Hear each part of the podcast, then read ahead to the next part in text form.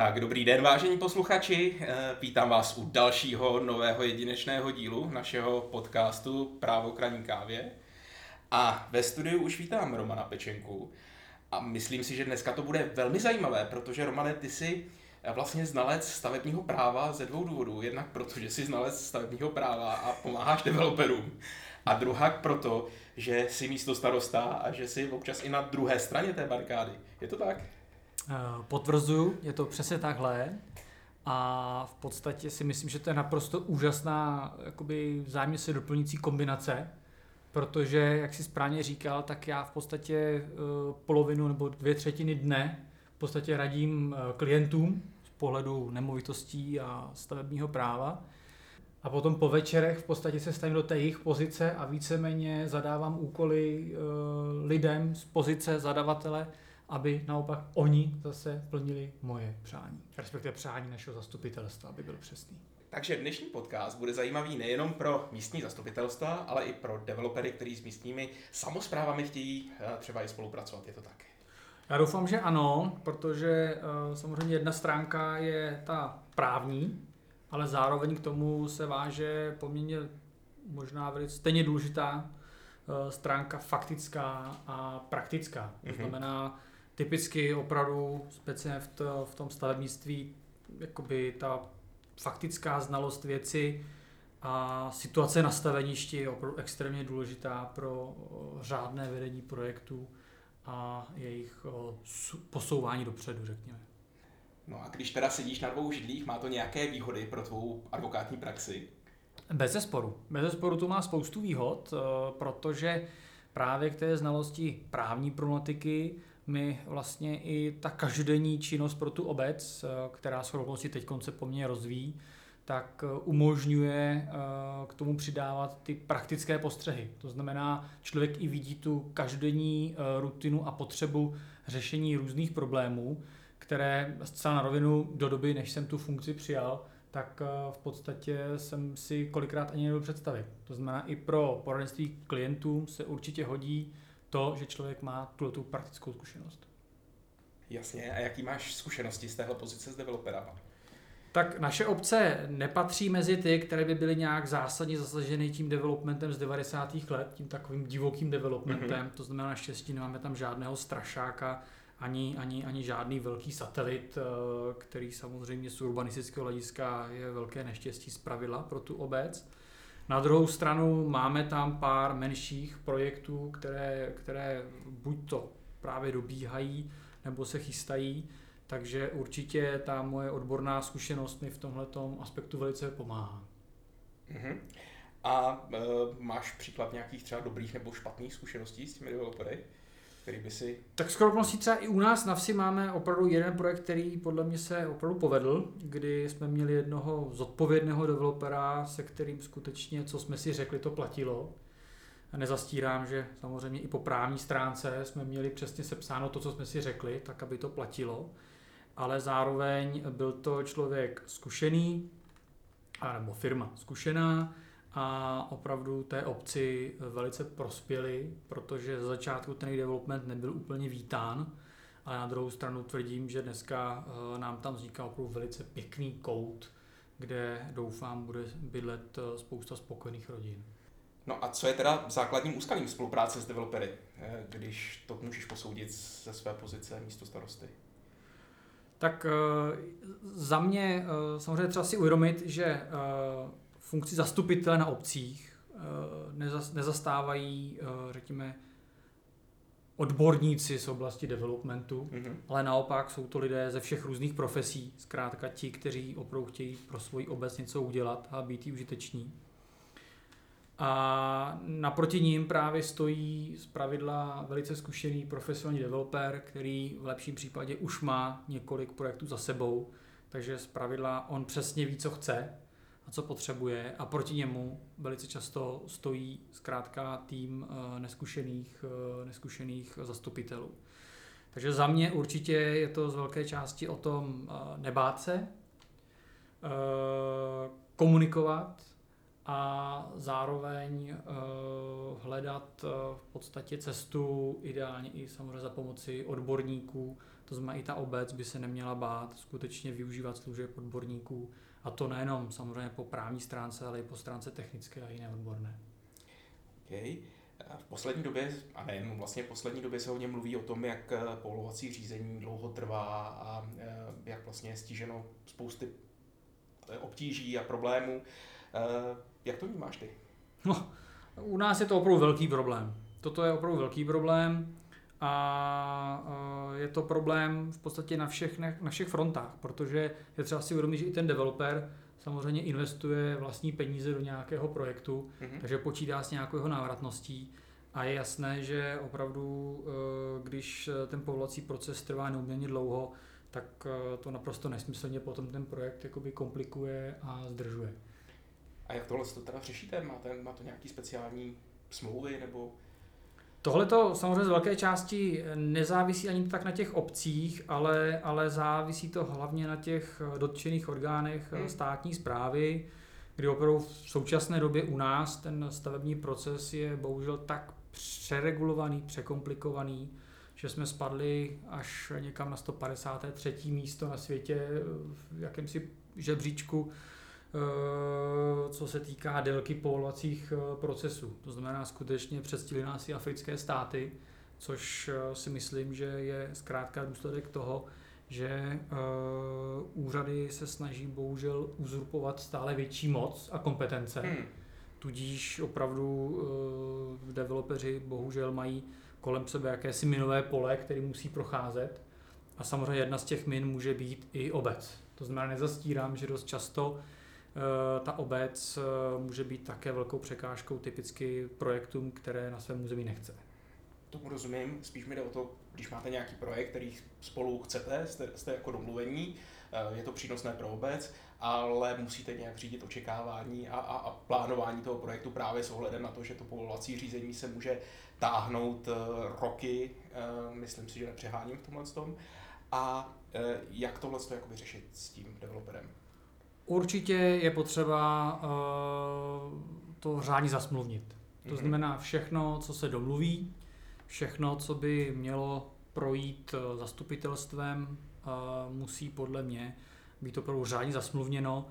A právě ta smlouva je potřeba při jejím sepisu si uvědomit, že to je smlouva, kterou z pravidla potom bude číst za x let někdo úplně jiný, mm-hmm. než kdo ji vyjednával, než kdo ji sepisoval a než kdo třeba ji začal plnit. Mm-hmm. To znamená, z tohoto pohledu za mě opravdu uh, s oblibou říkám, všude, kde můžu, aby se uh, v podstatě starostové a zastupitelé vyvarovali psaní blbých smluv. Mm-hmm. Já tomu takhle skutečně říkám, protože to, co nám občas prochází rukama, tak opravdu jsou smlouvy nesrozumitelné nebo nevymahatelné, hmm. Eh, v podstatě sepsané eh, jakoby způsobem, který nedává ani jedné ze stran v podstatě možnost se o cokoliv opřít nebo na cokoliv spolehnout. Hmm.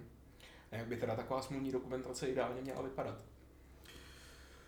Eh, to se bohužel nedá říct úplně jednoduše, protože strašně záleží na fázi procesu přípravy té stavby samotné. Mm-hmm. To znamená, bez zesporu platí, že když eh, developer přijde, řekněme, poprvé za zastupiteli obcí eh, s nějakým svým konceptem nebo studií nebo záměrem mm-hmm. něco realizovat v území, tak pokud najdou obě strany schodu na tom, že je to, jak si říkal, prospěšné pro oba dva subjekty, tak z pravidla skutečně je to na samém počátku a tady za mě uh, stačí opravdu jakási spíš obecná smlouva, Nicméně už k ní určitě je vhodné připojit třeba právě tu situaci nebo studii nebo nějaký koncept toho developera, protože samozřejmě od něj potom se odvíjí všechny další kroky.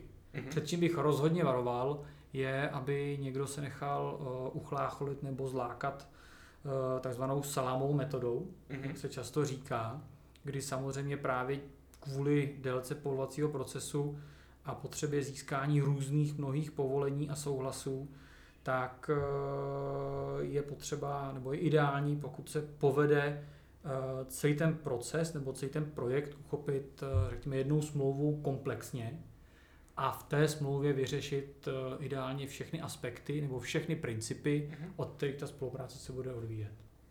Takže v zásadě domluvit si všechno hned na začátku, protože pokud spustíte projekt, tak už jste ve svízelné situaci a velmi často se vám potom problematicky bude měnit.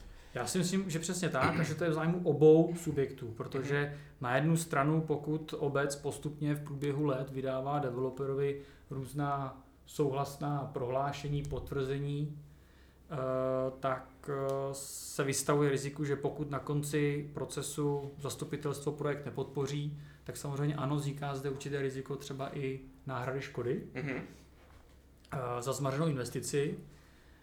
Na druhou stranu ne nadarmo, už jsme i viděli projekty, kde se ta spolupráce nezdařila, ve smyslu třeba, že developer léta letoucí usiloval nějaký projekt, léta letoucí s někým vyjednával a pak se vlastně ukázalo, že ten s kým vyjednával, tak vlastně ani nebyl kompetentní k tomu vyjednávání. Aha. Jinými slovy je potřeba si uvědomit, že obce jsou samozřejmě svébytná entita, která je mhm. svázána různými regulacemi, není jich málo a každý má určitou konkrétní pravomoc a to je potřeba respektovat. Jasně.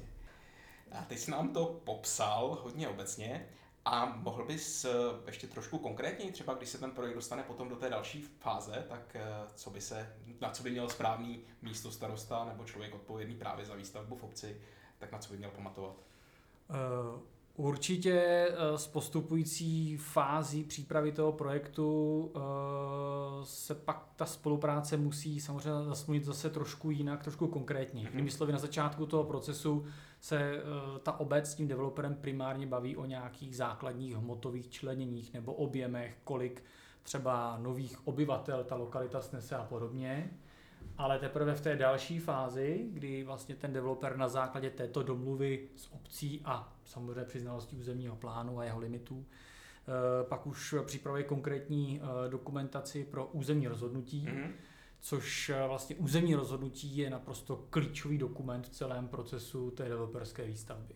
Protože vlastně do doby vydání územního rozhodnutí ten projekt nemá žádnou hodnotu, byť mm-hmm. třeba developer na něm může pracovat několik let, Jasně. tak dokud nemá v ruce územní rozhodnutí, nemá nic.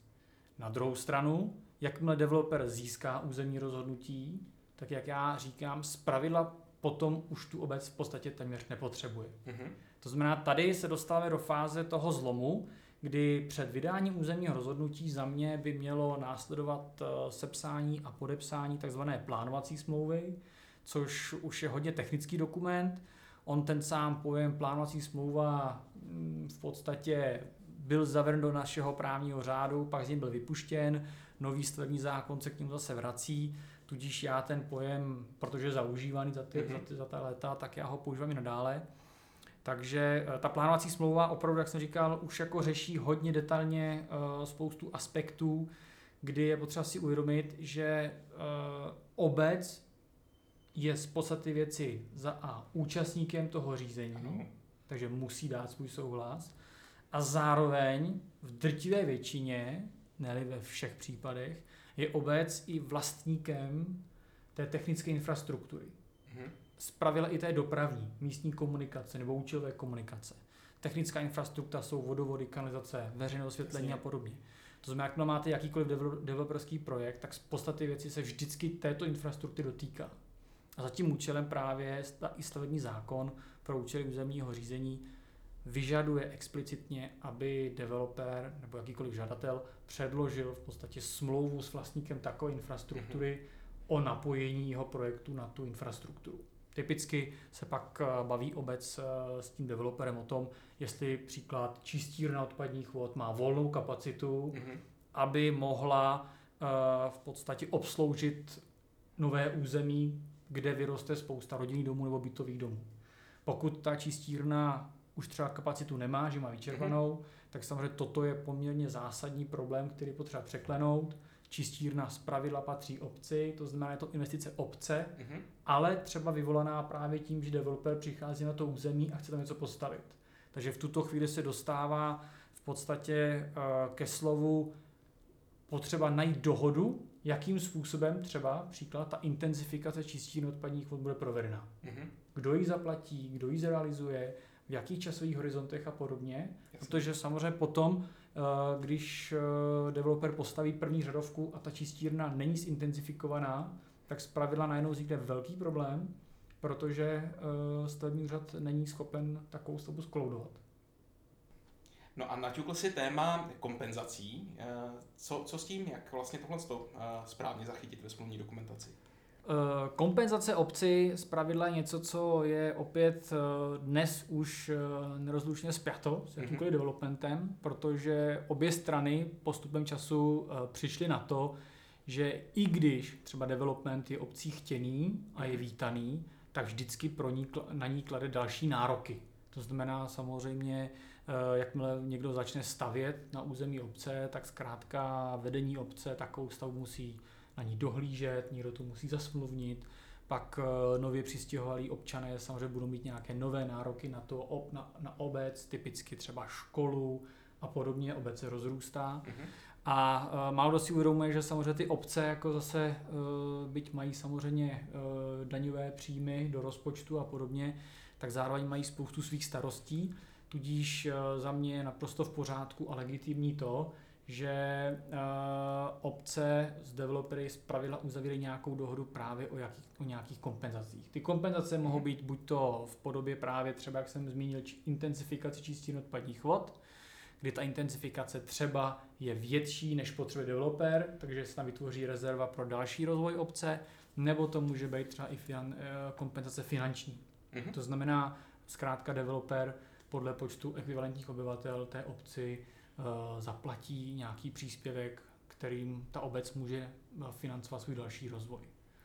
Když se vrátím ještě eh, k předchozí odpovědi, tak tam si zmínil nový stavební zákon, což je téma, kterému se nemůžeme vyhnout. S jakým vlastně očekáváním hledíš stříc tomuhle tomu zákonu? Tak já hlavně doufám, že nový stavební zákon bude přijat, protože ten stávající tou řadou těch novelizací, kterými se zákonodárce snažil stavební řízení urychlovat a zjednodušovat. Paradoxně ty procesy tak strašně zašmodrchal, že dneska skutečně těch procesů je tolik, naprosto zbytečně, že e, opravdu to vytváří spíš podle mě překážky, než aby to ten proces urychlovalo. Mm-hmm. A jak jsem říkal, skutečně nový stavební zákon potřebujeme, protože ta délka stavebních procesů je naprosto nepřijatelná a je potřeba ji zkrátit.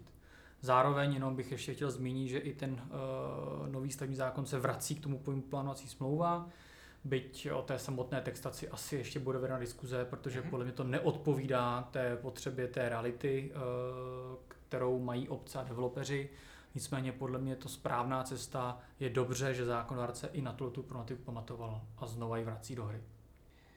Tak já ti děkuji, Romane, za tvůj čas. Eh, to byl Roman Pečenka, partner advokátní kanceláře PRK Partners a odborník na stavební právo.